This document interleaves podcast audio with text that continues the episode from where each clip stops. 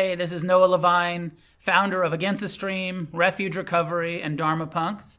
Thanks for tuning in to the podcast. I hope you're enjoying the Dharma. Together, may we create a positive change on this planet. If you feel moved to leave a donation, there's a link in the show notes. May our paths cross soon. Anybody here for the first time tonight? Welcome, welcome, welcome.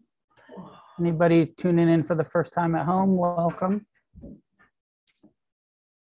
We have a um, tradition of uh, introducing ourselves to each other. I'll give you a little topic in a moment with the intention to this be a place to build community. And there's something about meditation groups. If you just come and meditate and listen to a talk, it's hard to get to know each other. And um, one of the Buddha's core teachings, core uh, missions, I think, of Buddhism is to develop friendships and community and support what we call Sangha with other practitioners, other people who are uh, committing to this, this way of uh, training our minds through meditation and uh, developing renunciation, what we call ethical conduct, sila, and, and wisdom. And so we need to do that in community with each other. And so um, sometimes I have a topic. You know, tonight I'm going to do an overview of the Eightfold Path. I've been um, talking about the Buddha's life story and then his experience of awakening and then his uh, original teaching, the Four Noble Truths, Eightfold Path. And we did the first three, and we're on the fourth tonight, which is the Eightfold Path. And I'll do a full overview tonight, and then over the next at least eight weeks, maybe more, uh, we'll go through each factor of the Eightfold Path uh, one by one. You can break the Eightfold Path, and I'll talk about this tonight, but just as an intro, you can break it down into three sections um, meditation, which is a lot of the reason why we gather to meditate both mindfulness based meditations, concentration based meditations, the heart practices, compassion, forgiveness, loving kindness. Ethics, the renunciation of uh, creating negative karma for ourselves, the intention to not cause harm to ourselves or to each other. Uh, sila, what's a renunciation in ethics.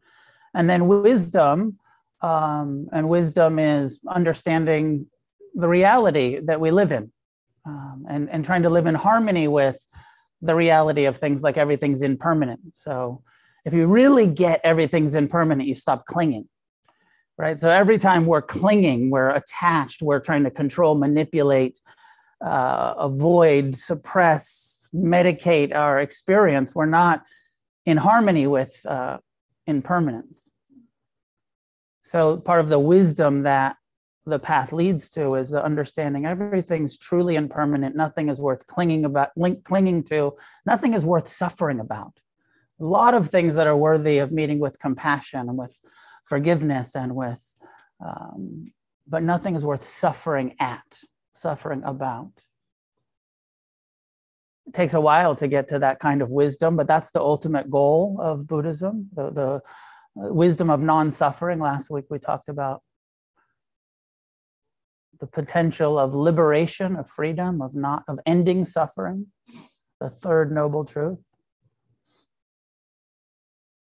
If you think about your own spiritual life, if you feel like you have a spiritual life, spiritual practice, meditation practice, uh, engagement with Buddhism. Some of you are a bit new to Buddhism and you're like, what the fuck is he talking about? Some of you have been around and you're like, oh, yeah, I get it. That's the Sila Samadhi Panya, ethics, mind, uh, meditation, wisdom. But if you think of just of these three words, ethics, how committed are you to ethical behavior, ethical speech, ethical action? Avoiding unethical, which means unkind, dishonest, uh, harm, intentionally harmful, actions? How committed are you to ethics in your life?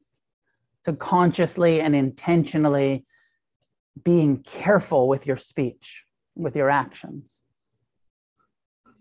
with your livelihood, your relationship to money, to sexuality, the activities of our life. How committed are you to meditation? And you would think that sort of ethics and meditation go hand in hand, but uh, they actually don't. There's a lot of people who are serious about meditation and are not even trying to be ethical. There's a lot of people that are very committed to being ethical, careful their speech, their actions. They don't meditate. You know, this is one of the you know places where the Buddha says both and ethic renunci- ethical renunciation and wisdom will only come through a deep meditative uh, awakening awareness. All right now it's too cold huh? Too hot too cold. Just right. It's that uh, goldilocks zone. Um, well i'm too cold so would you turn? Sorry brian. Tara thank you tara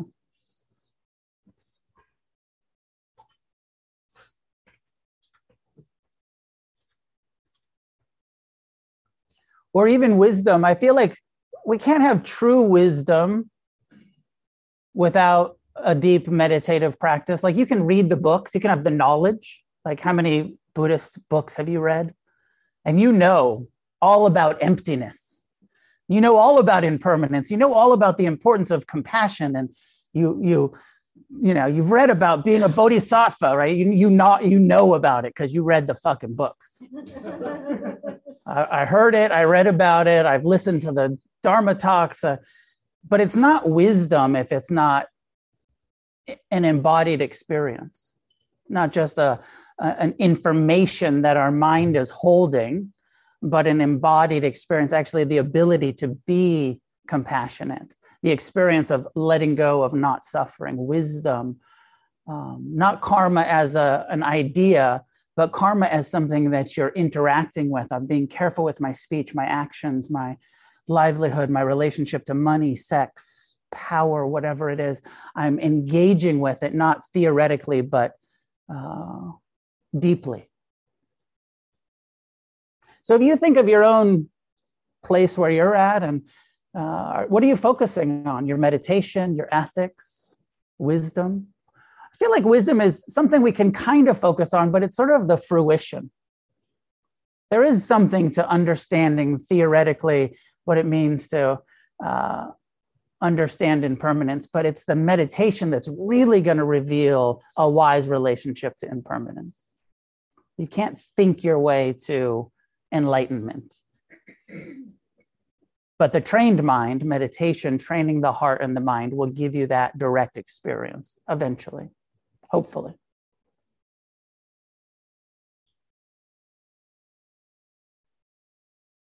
So what are you working on?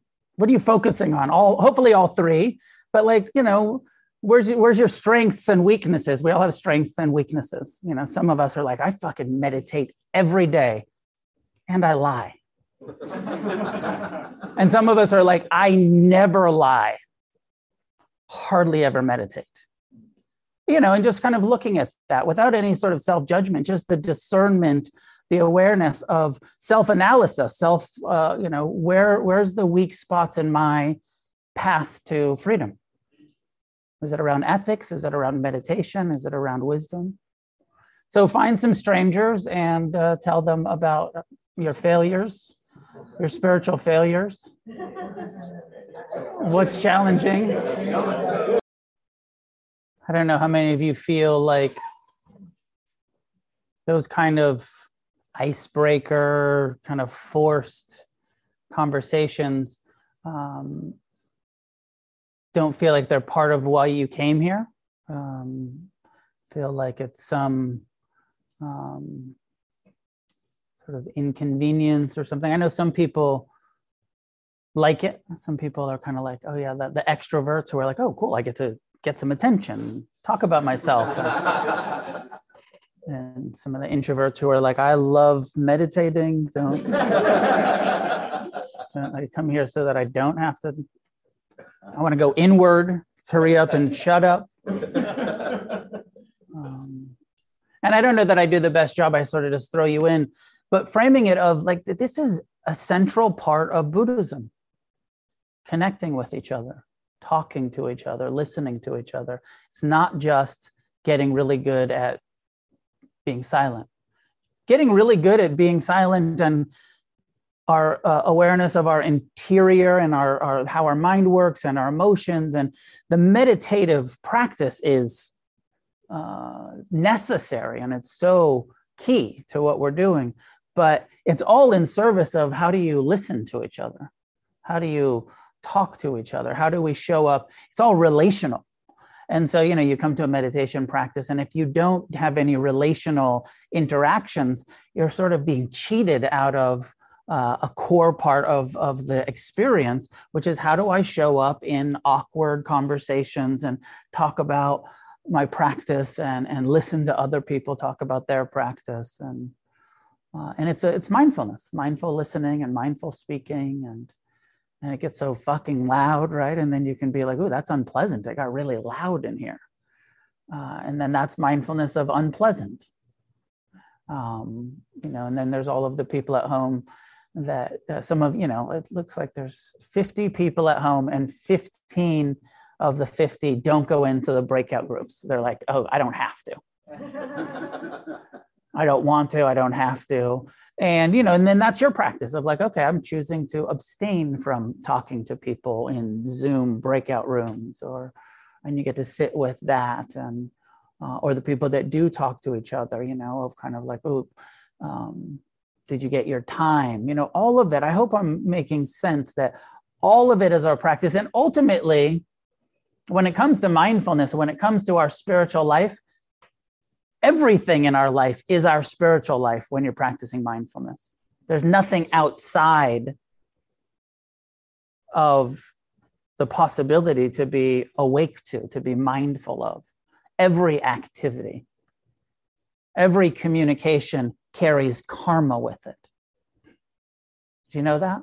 Every single communication, intentionally communicated, including, and we'll get into this when we get into right speech, but including like um, expressions, including like some kind of even, you know, like posture. Like, what are you communicating by your fucking attitude. All of it is communicating something, and all of our intentional communications have a karmic a momentum. And so we're trying to uh, learn how to communicate with each other in a, in a wiser way, in a kinder way, in a more honest and open and vulnerable, also vulnerable way rather than trying to uh, hopefully sangha my my hope is that sangha is one of the places where we can take off the masks and even the i'm spiritual mask and to just be authentic. And really the intention is to can we just show up and be uh, honest with each other even in our uh, moments of unskillfulness rather than always putting on the, the um, front so We'll talk more about that after the meditation. We'll have a period of meditation, about 30 minutes. So find a way to sit that's upright, relaxed.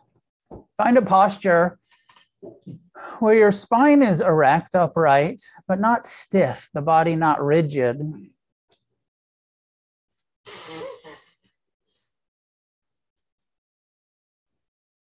Allowing your eyes to be closed.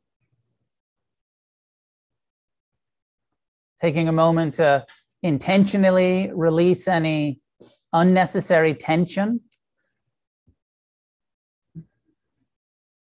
Softening the face, the brow, the eyes, the jaw.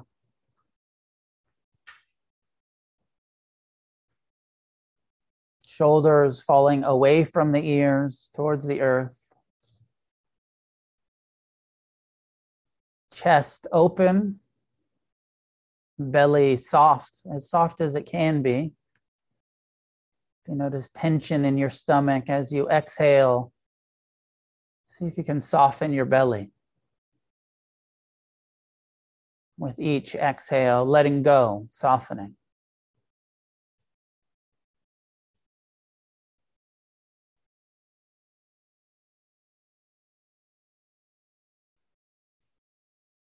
And establishing an inner intention to be kind and patient, to be friendly and accepting of your experience. As we establish mindfulness, present time, non judgmental awareness.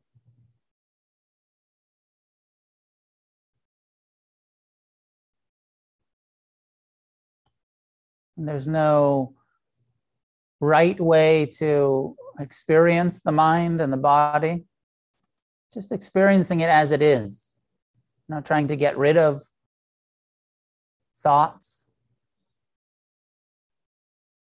not trying to get rid of pain.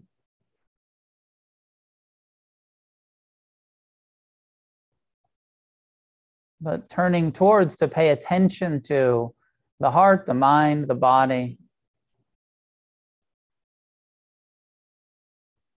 with whatever mind states, whatever sensations, whatever emotions present themselves.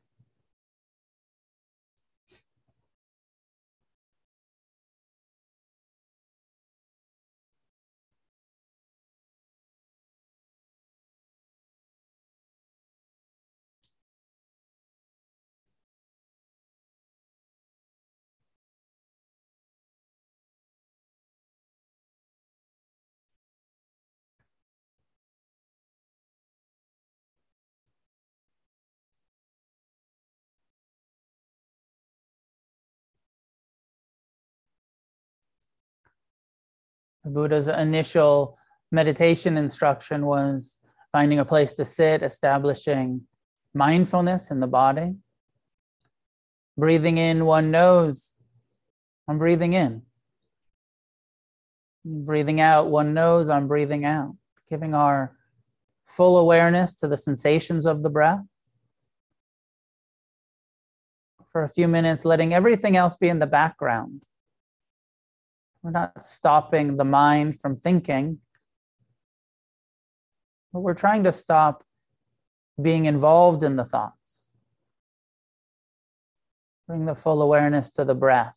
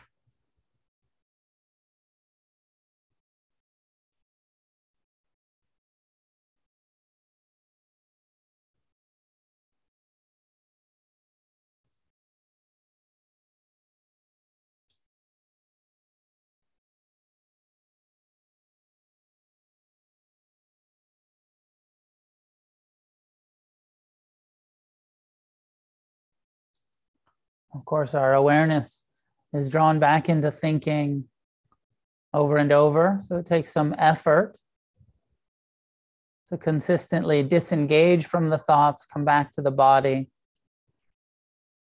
Present time awareness of sitting, breathing, knowing that you're breathing in, knowing that you're breathing out. Mindfulness of the breath.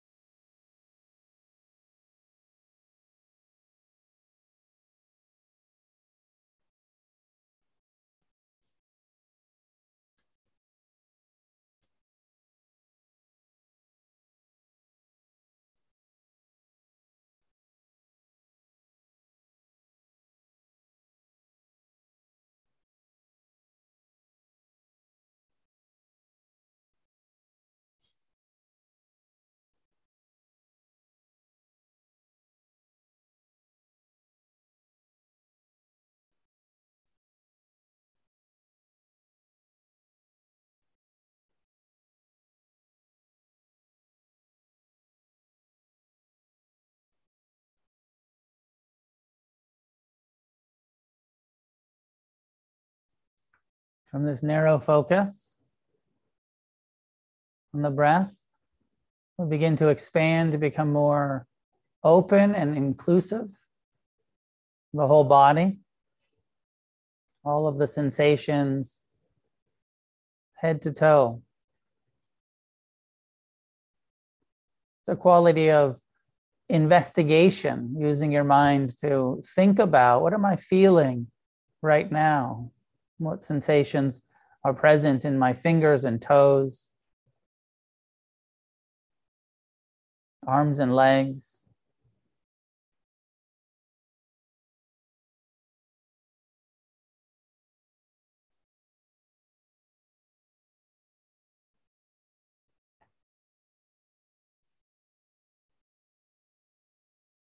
Opening to the sense doors, the emotions, sounds, mindfulness of hearing and seeing, smelling and tasting. This body and all of the ways that it knows the world.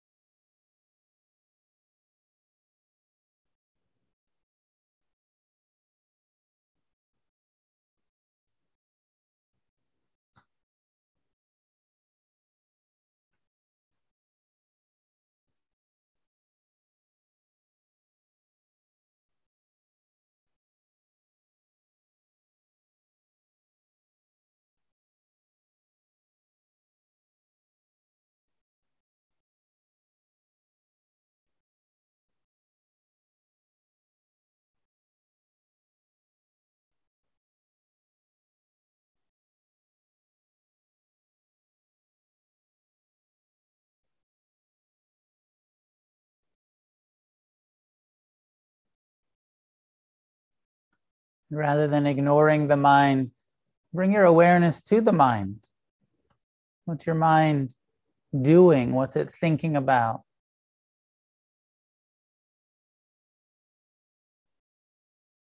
What's present in the mind? Is it craving, aversion, hope, fear, plans, memories?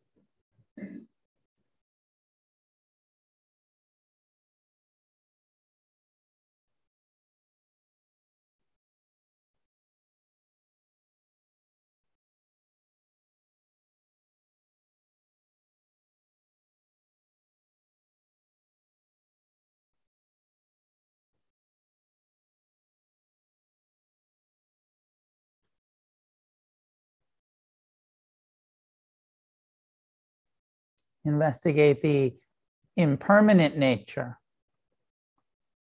of whatever it is you're paying attention to right now, whether it's the breath, a sound, a thought, an emotion. How is it changing moment to moment?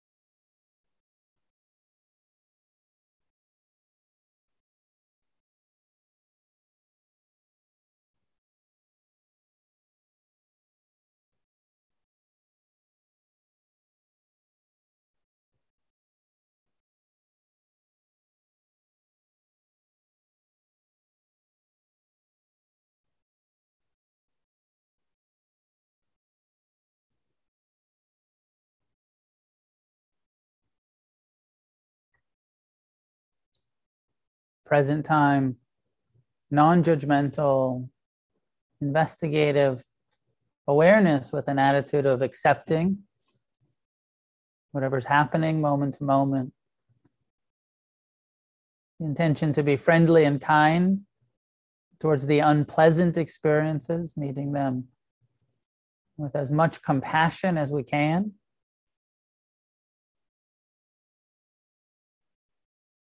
The intention to let go of anything we're clinging to, trying to keep, trying to hold. Let the emotions come through, let the thoughts arise and pass. Let the sensations be present.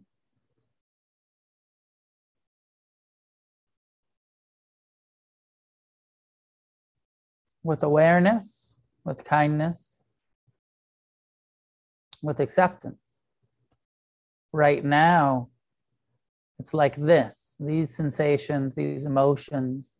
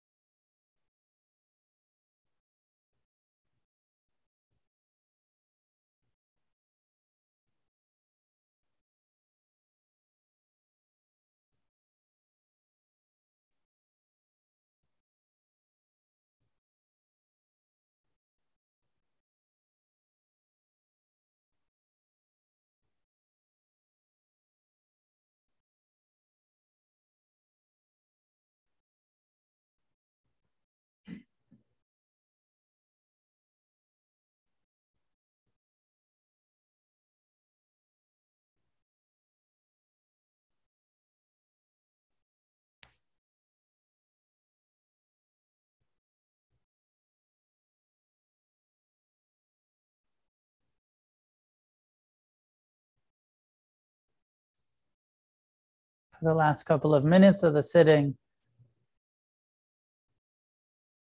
Turning towards compassion Breathing in the truth of the pain, the suffering, the difficulties in your own life. Breathing out compassion, friendliness, forgiveness towards your own pain.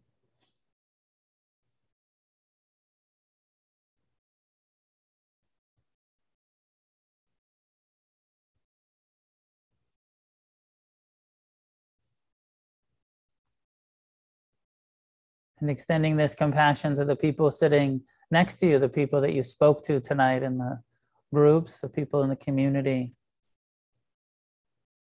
Breathing in their pain, their suffering, their difficulties.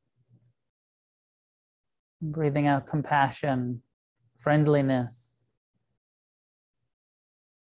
mercy, forgiveness to them.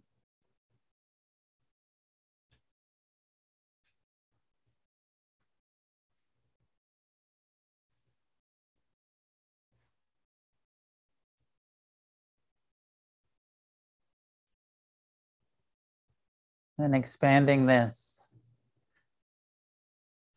breath of compassion, intention of compassion, outward in all directions, to include all living beings, opening to the suffering on this planet, the confusion, the ignorance, the greed, the hatred, the delusion the willingness to breathe it into the compassionate heart. And to breathe out forgiveness and mercy, compassion towards all living beings.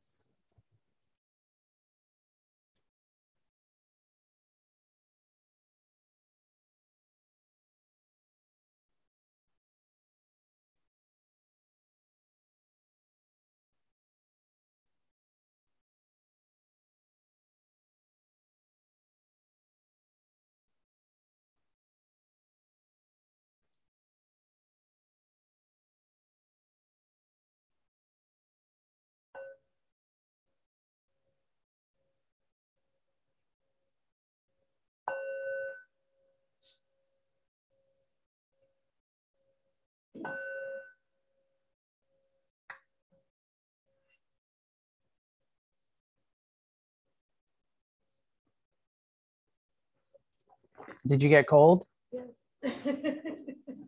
You're welcome. It wasn't intentional, but it is a big part of what we're doing is learning to be uncomfortable. Just sitting still is uncomfortable. Being temperature is such a great opportunity for checking out our relationship to pleasant and unpleasant and how quick we are to throw on a blanket, throw on a uh, jacket, you know, as soon as we're a little bit cold or how quick we are to take it off as, soon as we get hot. And this illusion that it gives us of um, control, being able to control, oh, I can avoid unpleasant, I can create pleasant all of the time, which when it comes to temperature, like, you know, it's why we have air conditioning. Like you want to have some climate control and um, but ultimately it can create this habit of always trying to be comfortable which is fucking impossible if you haven't noticed. It's just impossible to always feel pleasant and never feel, always have that exact right 71.5 degrees or whatever your comfort zone is, 75, whatever it is. But we can turn the AC off, please. Thanks, Tara. but it is a good opportunity you know, when it's on and it's not, you know, we're sitting there and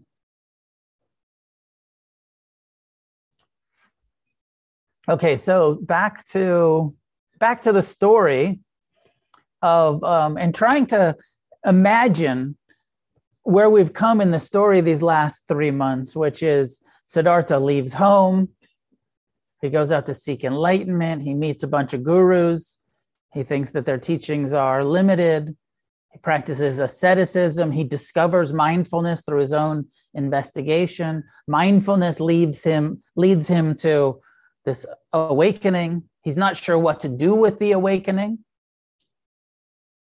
He finally decides, okay, I'll try to explain it to my friends who were also practicing asceticism with me. He finds his friends, out, you know, walks for days. I think I used the example of like if you got enlightened in Venice, but your friends were in San Francisco, and you're going to walk to San Francisco to go find your homies and give them a Dharma talk, give them a good lecture on awakening. So he walks from Bodh Gaya to uh, Sarnath outside Varanasi and finds his friends.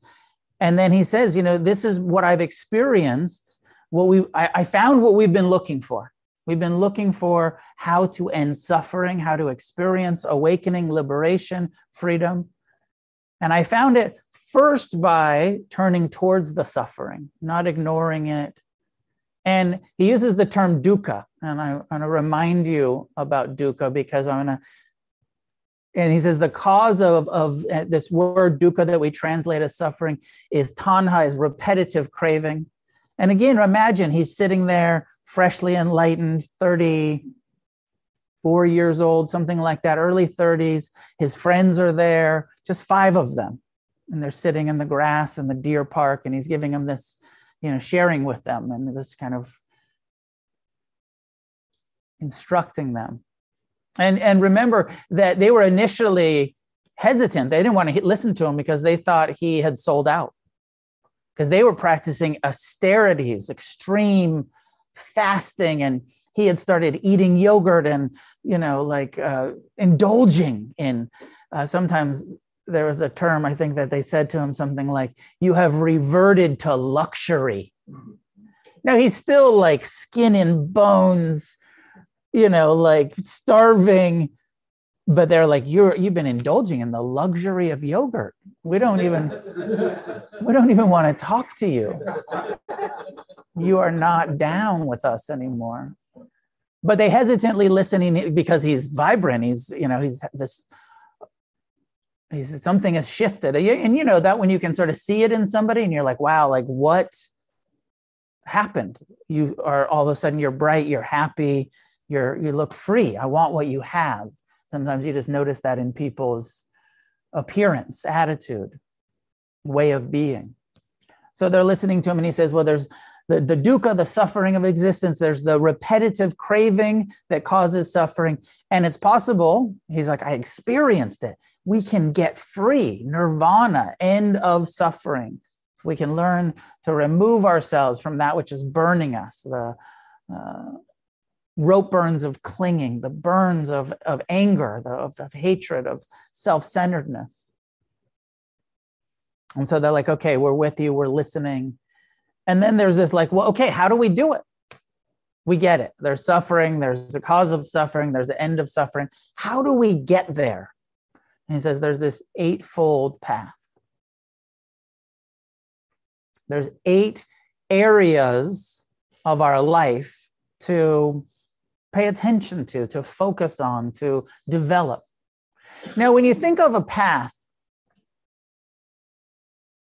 often we think of like even path as like walking like steps or you know like it's going somewhere it's like in one a direction path. Um, we call it the eightfold path but it's actually represented by the eight spoked wheel. So think of a wheel. I wish i had a sometimes I wish I had a like um, more visuals, like some like a projector with like, and here's a wheel with eight spokes. But just you know, mentally think of like a, a, wheel, and at the center of the wheel there's a, a, hub, right? Like a bicycle wheel, like there's a, or a wagon wheel or a car, whatever. There's a hub in order for the wheel to turn, but there's eight spokes. And the term dukkha means that there's an imbalance in the hub and think of like dukkha, dukkha, dukkha, dukkha, right? Like if you had a wheel that like the, the some of the spokes were broken or non-existent or how it wouldn't roll smoothly. You wouldn't get like a, a smooth, you'd get this like dukkha, dukkha, dukkha. And the dukkha, I forget uh, the exact, but the translation of dukkha, we call it suffering, but it's something about um, there's something broken in the hub, like there's something uh, off in the hub. uh, Jeff, you at one time had a really good translation. What was it? A dirty axle hole. It's a dirty axle hole. you know, like if you're, you know, if the if the hub, the axle is dirty, is all, you know, dukkha, dukkha. The end of dukkha is when it's a clean axle hole. when it's every spoke is true. You know, the term true, which is appropriately tightened, not too tight, not too loose, not so tight that it breaks, not so loose that it's wobbly. So there's these eight spokes that we have to focus on, and he's telling his, his friends. And most of you are aware, some of you might be pretty new, but um, the eight are understanding reality the way that it is. Understanding, knowing, uh, and, and wisdom, understanding reality. Um, thanks for coming. Good night. Safe travels. Understanding, intention, intent, aligning our intentions with actions and understanding that are free from negativity, free from harmful karma producing intentions, free from greed, free from hatred, intentionally uh, acting and, and showing up in our, our life in a way that's free from greed, hatred, delusion, self centeredness. Communication, right speech. And so the first two are wisdom, understanding, and intention. The second three are ethics speech, action, livelihood, renouncing communications that are going to cause us harm. They're going to create negative karma for us. They're going to cause harm to someone else that is therefore going to have a karmically unwholesome fruit. Speech, action, actions, the five precepts. This is where the, the first time the Buddha says, here's the five basic, the, the, the least amount of renunciation that we need on to have a, a true uh, spoke of our actions is to become nonviolent, to not intentionally take life, to uh, be rigorously honest, both in what we say and what we do, not stealing, not taking anything that's not freely offered, not being dishonest. Now, uh, being careful with sexuality. These guys are celibates. They've been celibate for a long time. They continued to just avoid sexuality. But the teaching, as it develops and as he comes into contact with more householders, he says avoiding sexual misconduct, not engaging in inappropriate sexuality, but you don't have to be completely celibate, was his teaching to householders is that in avoiding all forms of intoxication, all forms of recreational drug and alcohol use. He said, bringing mindfulness to our actions is going to necessitate a sober mind. And, you know, and this is a time where these guys are surrounded by a whole bunch of Shiva worshippers. Um, in the Hindu tradition, in the Indian Brahmanic Hindu tradition, there's a, a, a deep, long, ancient tradition of smoking weed.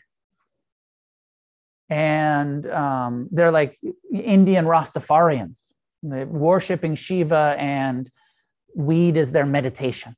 Part of their meditative discipline is, and so he's like, you know, and I'm so for sure he had gotten high and drank and was when you know both when he was a householder and probably when he was an ascetic.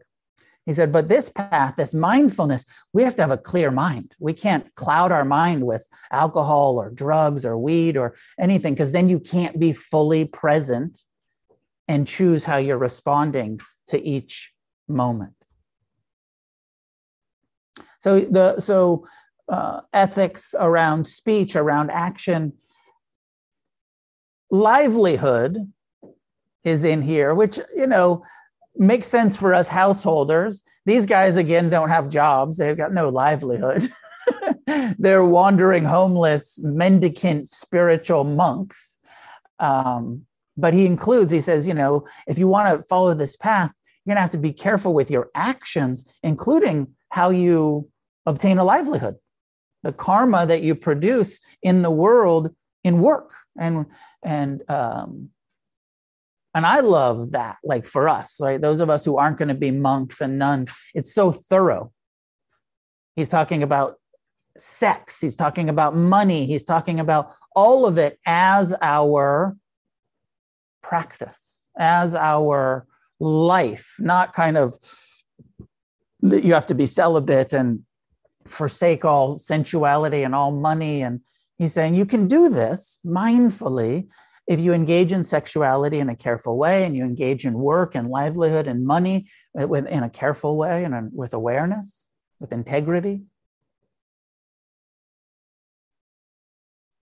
So the first two, we can break this down into, uh, it's called Sila Samadhi Panya, ethics, uh, meditation, and wisdom as I said at the beginning of class.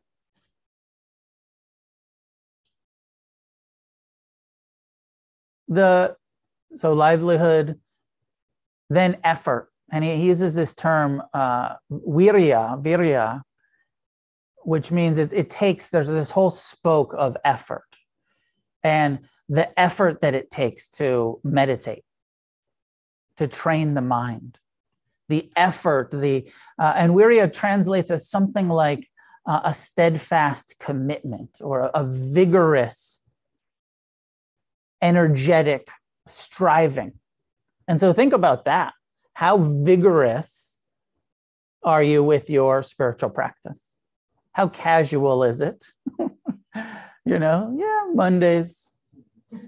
I get I get spiritual on Monday nights or whenever it is, you know, a lot of people go to church on Sundays or whatever, you know, that kind of. He's saying, like, in this path, there's a vigorous effort necessary to go against the stream, to go against the normal greed, hatred, and delusion that we're all combating from the inside out.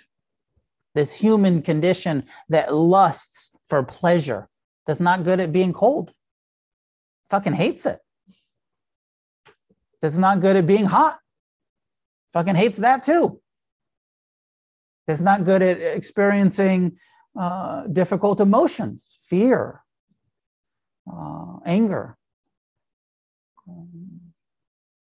So there's this vigorous effort into mindfulness, to training the mind to learning to both do mindfulness and concentration, the seventh and eighth factors.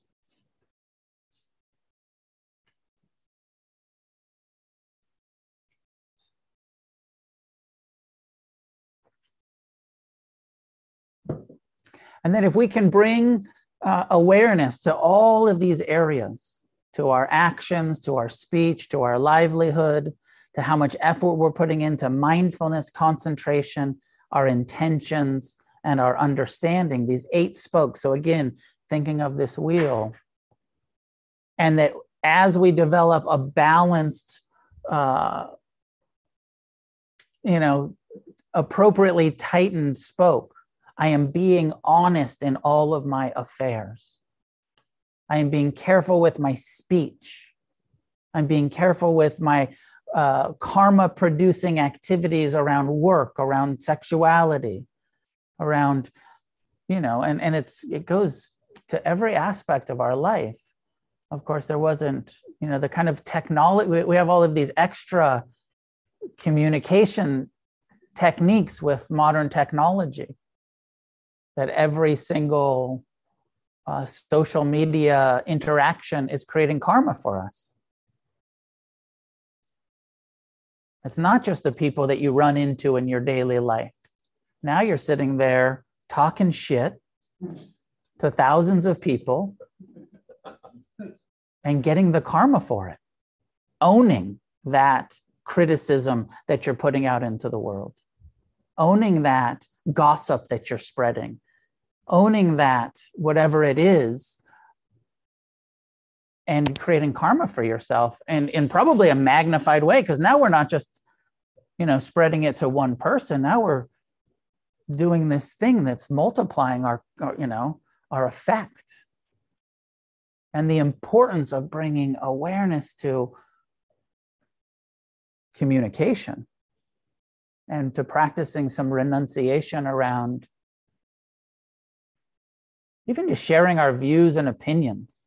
How, you know, like we have, we're in this time where you have to have an opinion about what's happening in Europe. You have to have a, a view, and you know, and you can only um, like people who share your views. Right? This kind of opposition that we're in, where it's like, well, hey, if you're not as wise as I am, go fuck yourself. you have to have, share my views and opinions, and because mine are right.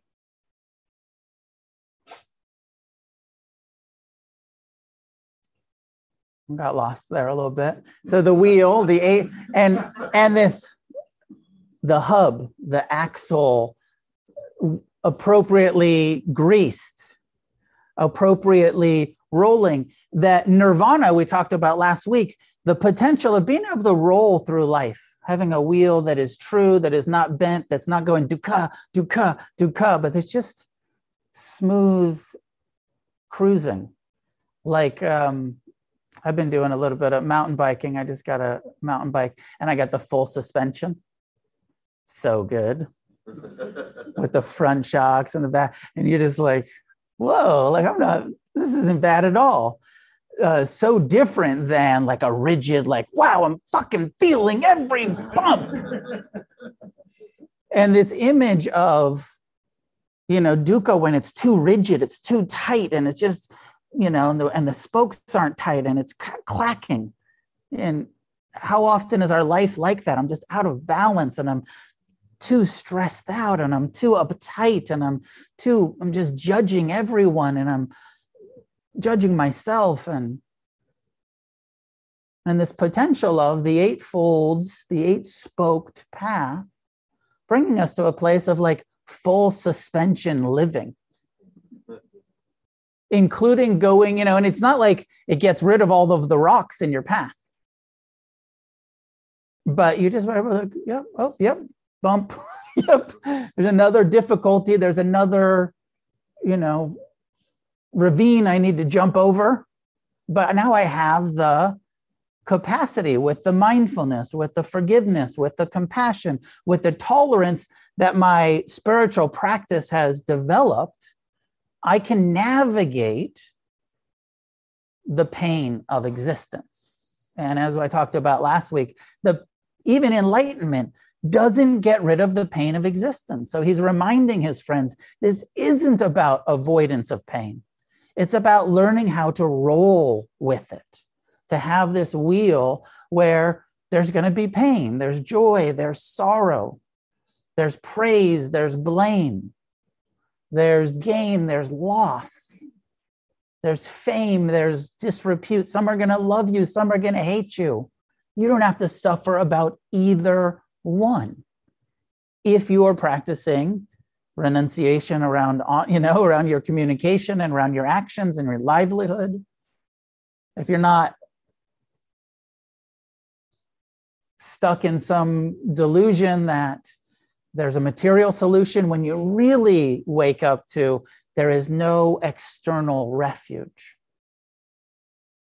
it's only an internal refuge that we can truly find that this balanced middle path balanced wheel is going to provide for us that the Dharma, our practice of the Eightfold Path, is going to give us the, um, the full suspension. It's as good as it gets. It doesn't get rid of the speed bumps. Just allows you to be like, oh, not as bad as it would have been on a fixed gear, rigid, where you're feeling everything. It's like a chopper versus a bagger. Totally different experience on a rigid, oh God, I'm feeling every fucking bump. So, like, I'm just rolling with the reality of, and no more dukkha, dukkha, dukkha, dukkha.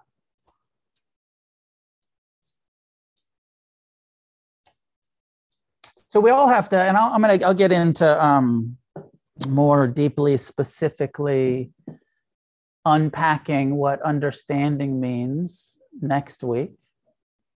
You know, some of the the highlights of understanding is um, maybe the main piece is understanding how karma works, understanding how karma works, and understanding the three characteristics. So next week we'll talk about uh, understanding dependent origination, the 12 links of dependent origination. This is how uh, we are constantly creating suffering for ourselves based on what happens. Based on when something pleasant happens and you cling to it, you create suffering for yourself. Clinging equals suffering.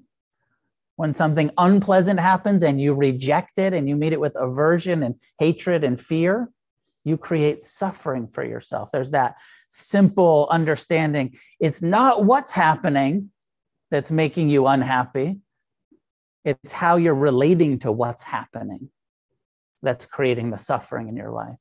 That it's actually possible to have full suspension through those difficulties rather than full rejection, rigidity, right? With what's happening of like, this isn't supposed to be like this. It's 2022. We're not supposed to have war in Europe. This is bullshit. I'm going to let everybody know on Instagram. I am against war. This is bullshit. Fuck Putin. No compassion.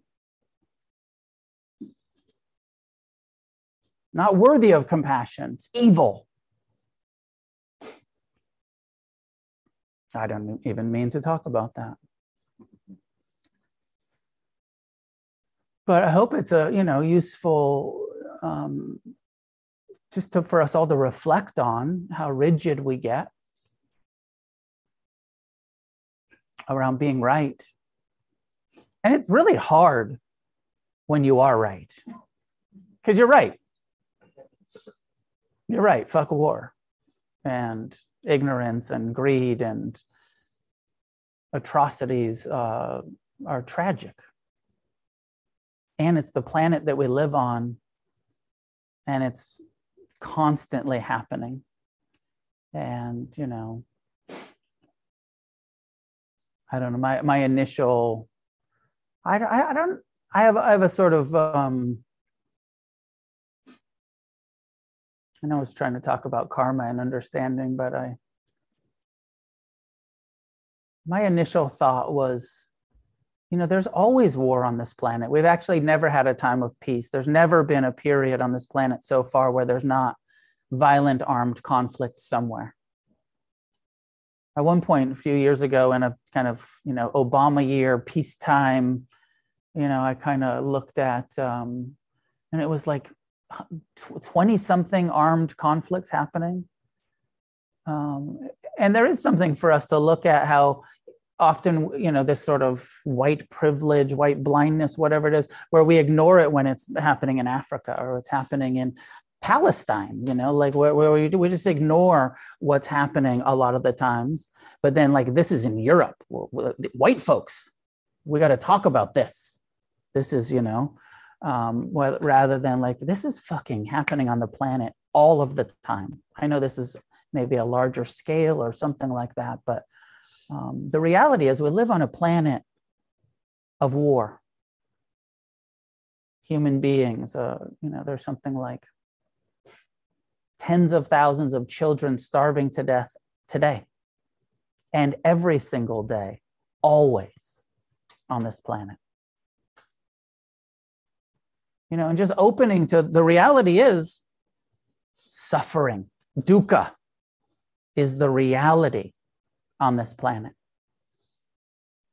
Greed, hatred, and delusion are running shit. Always have been.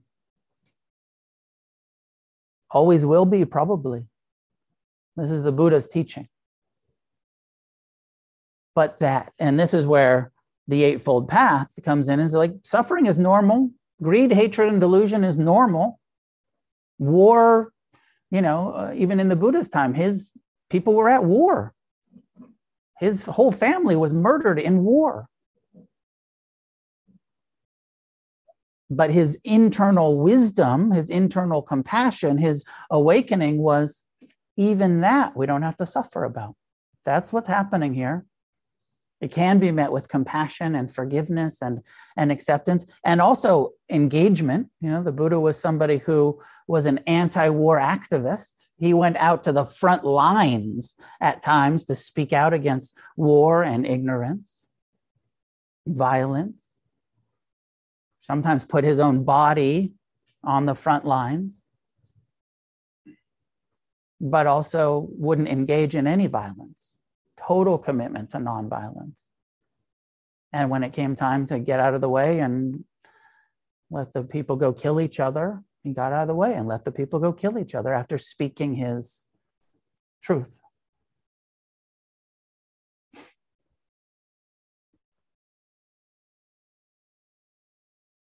Understanding that this is this helps me. I don't know if this helps you. It's it's kind of a bummer, right? It's like, oh fuck, this really we're gonna be honest about reality?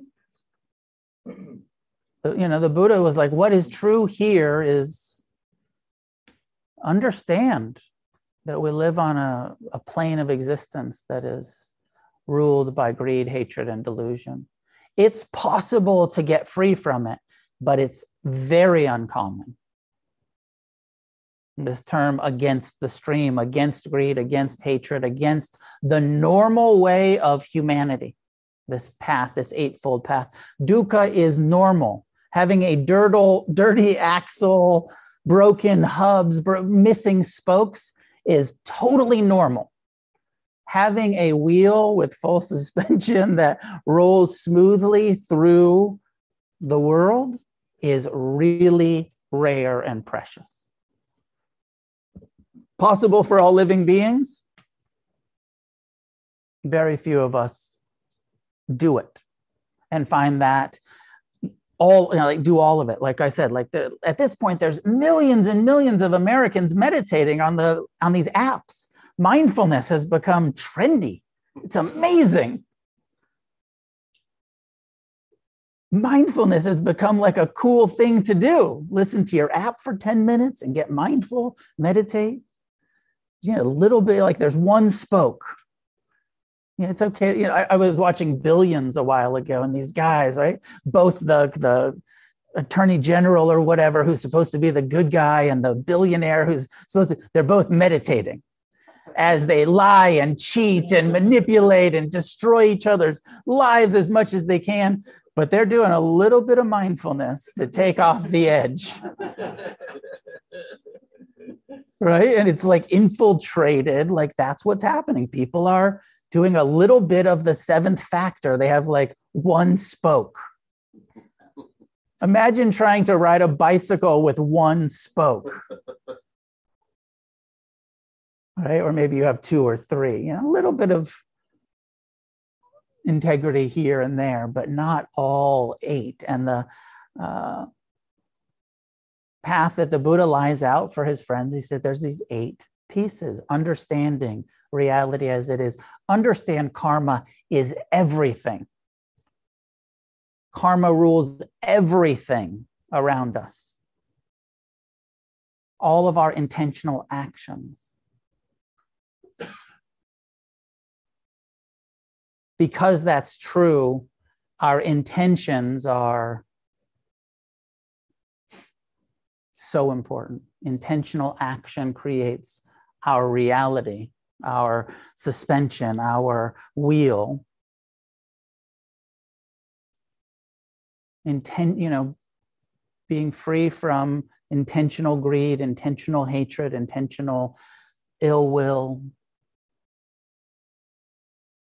Being careful with our speech, our actions, our livelihood, putting a lot of effort into our meditation practice, mindfulness and concentration.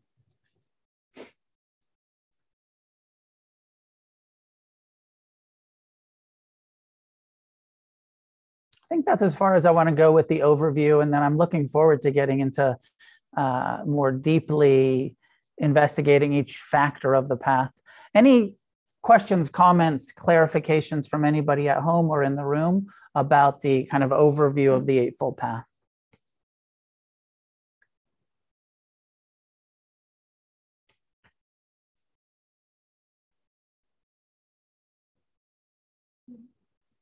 Please. Where? Yeah, please.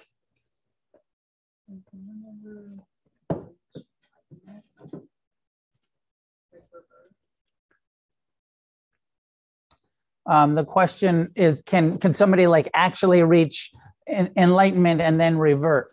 Um, Buddhist perspective, no. If it's true enlightenment, nirvana, which means the extinction of the karma. You, you've you purified all of your karma. No more greed, no more hatred, no more delusion. Enlightenment is this sort of perfected relationship to not believing in the self as, as who we are, the mind, the body. If you've actually gotten there, you can't revert. You could get close, you could get um, a lot of insight, a lot of awareness, a lot of progress could be made, and then you could revert. But you've actually, sometimes the image of enlightenment is crossing over to the other shore. And that when you've crossed over to the other shore, um, you can't actually, it's a one way. Nirvana is a one way trip. um, it's one of the reasons why, in like Tibetan Buddhism, they created, or you know, in Mahayana, both in Tibetan and Mahayana Buddhism, Japanese, Korean Zen, uh, this image of the Bodhisattva. And the Bodhisattva is uh, somebody who says, I'm going to postpone crossing over so that I can stay here to be of service. Because they know if I actually cross over, I can never come back. You know, the Buddha is free from reincarnation. You can't take another birth once you become a, a, a, a Buddha but you can get to the verge of it where you're like wise and you're compassionate and you're almost free but you have to hold on to a little bit of attachment in order to say i'm going to stay here to try to be of service and there's something beautiful about that idea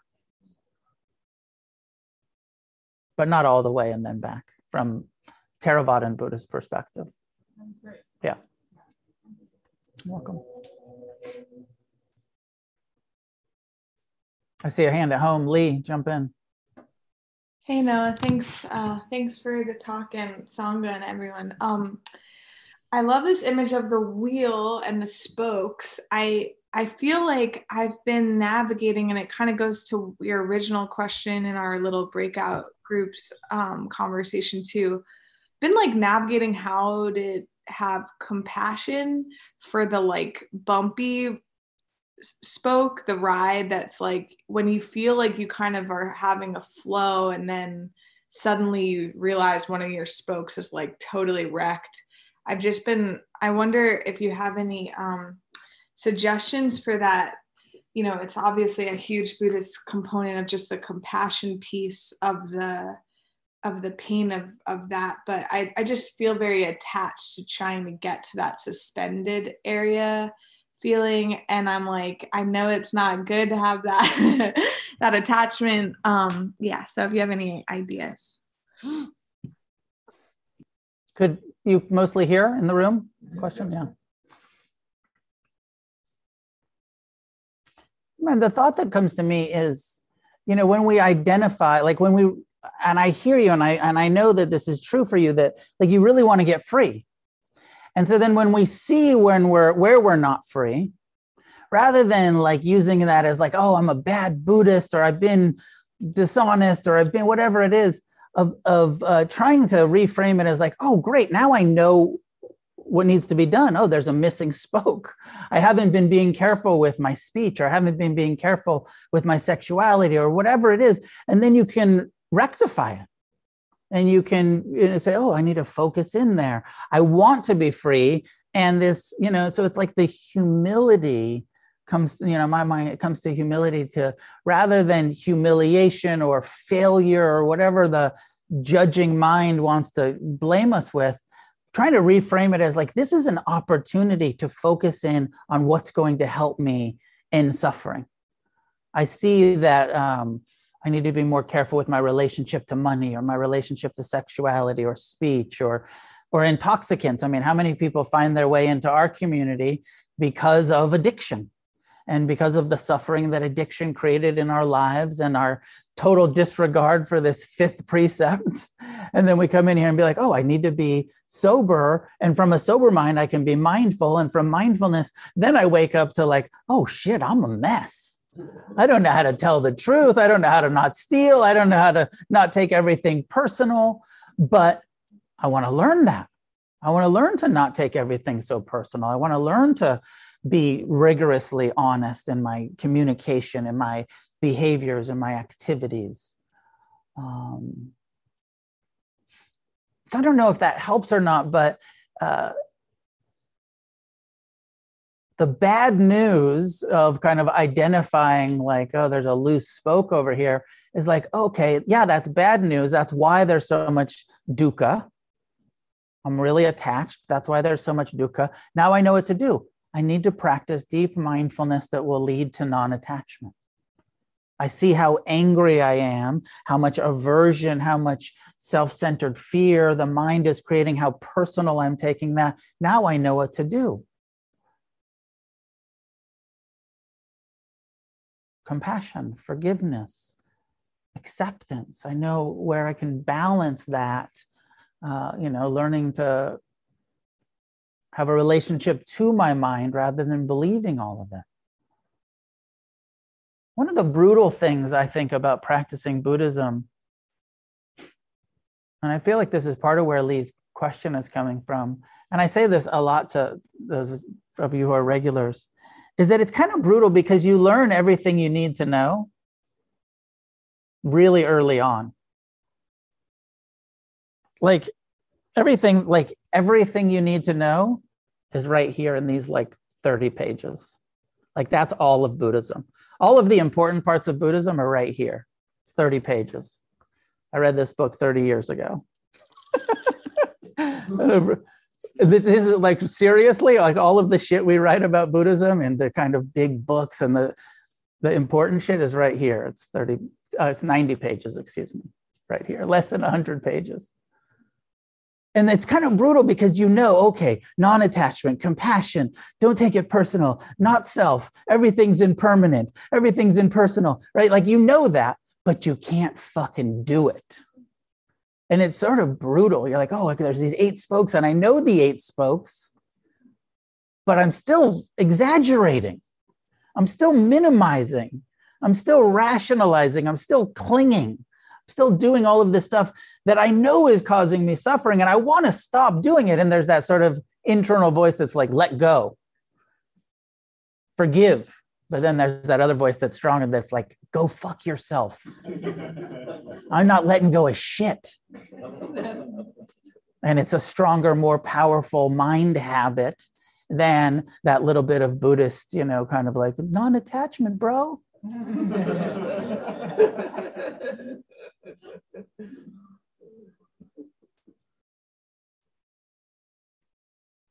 Ajahn Chah, who I think is one of my favorite teachers and probably one of the most enlightened, you know, people in in kind of contemporary time. And he's my teacher's teacher. And I read at one point, I was surprised to read this that he said um, 50 to 70% of the time, even for advanced practitioners, you know what to do. You know to let go, you know to forgive, you know to, but you can't quite do it. You know. You you know you it's, but then that's so brutal to be like i want to stop. It's like it being an addiction like that hungry ghost realm of addiction. We're like i want to really stop this but you just keep doing it russ said to me today he said i think everyone's addicted and i was like i don't know but when it comes to our suffering like we're all addicted to suffering like why haven't we stopped yet why do we keep clinging and aversion and ta- all of these causes of suffering? It's like this repetitive dukkha. Oh, you know, I know that these eight spokes need to be true. I've been trying to do it for 30 years. but I keep, oh, that one's loose now. Oh, that one's loose now. Got to tighten that one. More meditation, more renunciation, more service, more generosity. You know, it's just like this constant maintenance. I don't know if there's any like bike uh, mechanics here, but it's not like you get to just tighten your spokes once and then you're good. You tighten your spokes and then you go on one fucking bumpy ride and they all get loose. And you got to constantly be re tightening them, re tightening them.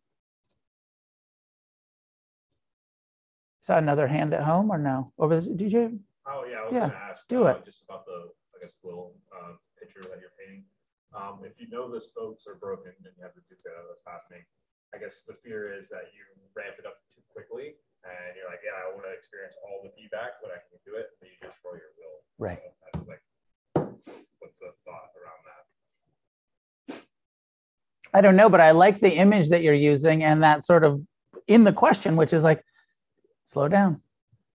Don't rev it up, right? Don't try to go too quickly. One spoke at a time, one step at a time, one breath at a time, you know, one day at a time. This sort of like, we can't eradicate all of our suffering, you know, what we can do is this moment, mindfulness, present time, here awareness oh my mind is encouraging me to uh, do something unskillful. Right in this moment i can practice renunciation from that. I can't stop lying for the rest of my life. I can't stop stealing. You know it's like we can't do it in the future real fast. Like can't meditate real fast. We can just do it right here right now letting go. Right here right now accepting this pain that's present trying to meet it with some compassion with some forgiveness. It's a slow process. Uh, I'm often saying, like, and I don't know how long it takes. Different, I might be a slow learner. I'm 30 something years in, and I, I know I have more work to do, and then I'm continual maintenance. Maybe some of you will get free much quicker and maintain it much better than I have. I don't know. Um, but if you think about rebuilding that wheel right like that is think of it as a five ten year process not as a 90 day quick fix. Think of like you know in, the, in this next decade i'm going to really work on my mindfulness my renunciation my wisdom. I'm going to do it by getting on the cushion every day for at least 30 minutes. I'm going to do it by engaging with community at least once a week hopefully more. I'm going to do it by going on some meditation retreats every year. I'm going to do it by uh, reminding myself of the five precepts every morning, right? Like you, so you put these practices into place, and then you see like a year in, oh yeah, it's, there's a some strength here. Five years in, oh yeah, more more solidity. Oh, this one's a little loose over here. I got a little complacent with my speech or with my action or with my meditation practice. Or ten years in, oh yeah, wow, like it's a lot different than it was 10 years ago. My meditation practice is more solid. My understanding is my intentions. It's easier to be kind and honest and forgiving. 20 years in, wow, it's becoming more normal to meditate every day and to be of service and to be honest and to be generous. And it took decades to get there. Rather than Buddhism as this like tune up for the wheel, think of it as like over the next 10 years, your path, your practice, your inner life over the next 20 years, over the, you know, again, it comes back to just this moment. But just this moment, just this moment, just this moment, long term is what creates the suspension, creates the strong, true spokes, cleans the axle hole. Last one, please. Uh, yeah, I was wondering, uh, is there a reason for the like specific order of the Path? Um, I don't think so. procedural, you know, or algorithmic, I guess. I've heard some teachers and have been probably guilty myself of being like, well, when you understand, then it corrects your intentions, and then that leads to the renunciation, and then but mindfulness doesn't come until number seven if we do it in you know one through eight. Without mindfulness, you can't have any under true understanding. Without the seventh, you can't actually experience the first six. You have to, you know, it's one of the reasons why mindfulness has been so popular in Western neuroscience and because it fucking works and it leads i'm not teasing you maybe a little bit but you know because mindfulness is that foundation that is connected. And that's why also the um, image of the wheel is better than an image of like rungs on a ladder or steps or stones on a path because every spoke is connected. Any one spoke dukkha. Any one spoke mi- mi- missing, dukkha. But it does feel like, I don't know if this is the right analogy, like the linchpin, you know, that in order for the, you know, the connecting the train cars of our, you gotta have mindfulness. Mindfulness isn't there. You can't do the rest on some level or another. So it's not one through eight. It's that's why the image of the wheel works much better than. Okay, we'll leave it there for tonight. It is nine o'clock, after nine o'clock. Class is done um, by donation. Against the Stream is a nonprofit organization committed to the Buddhist tradition of freely offering the teachings.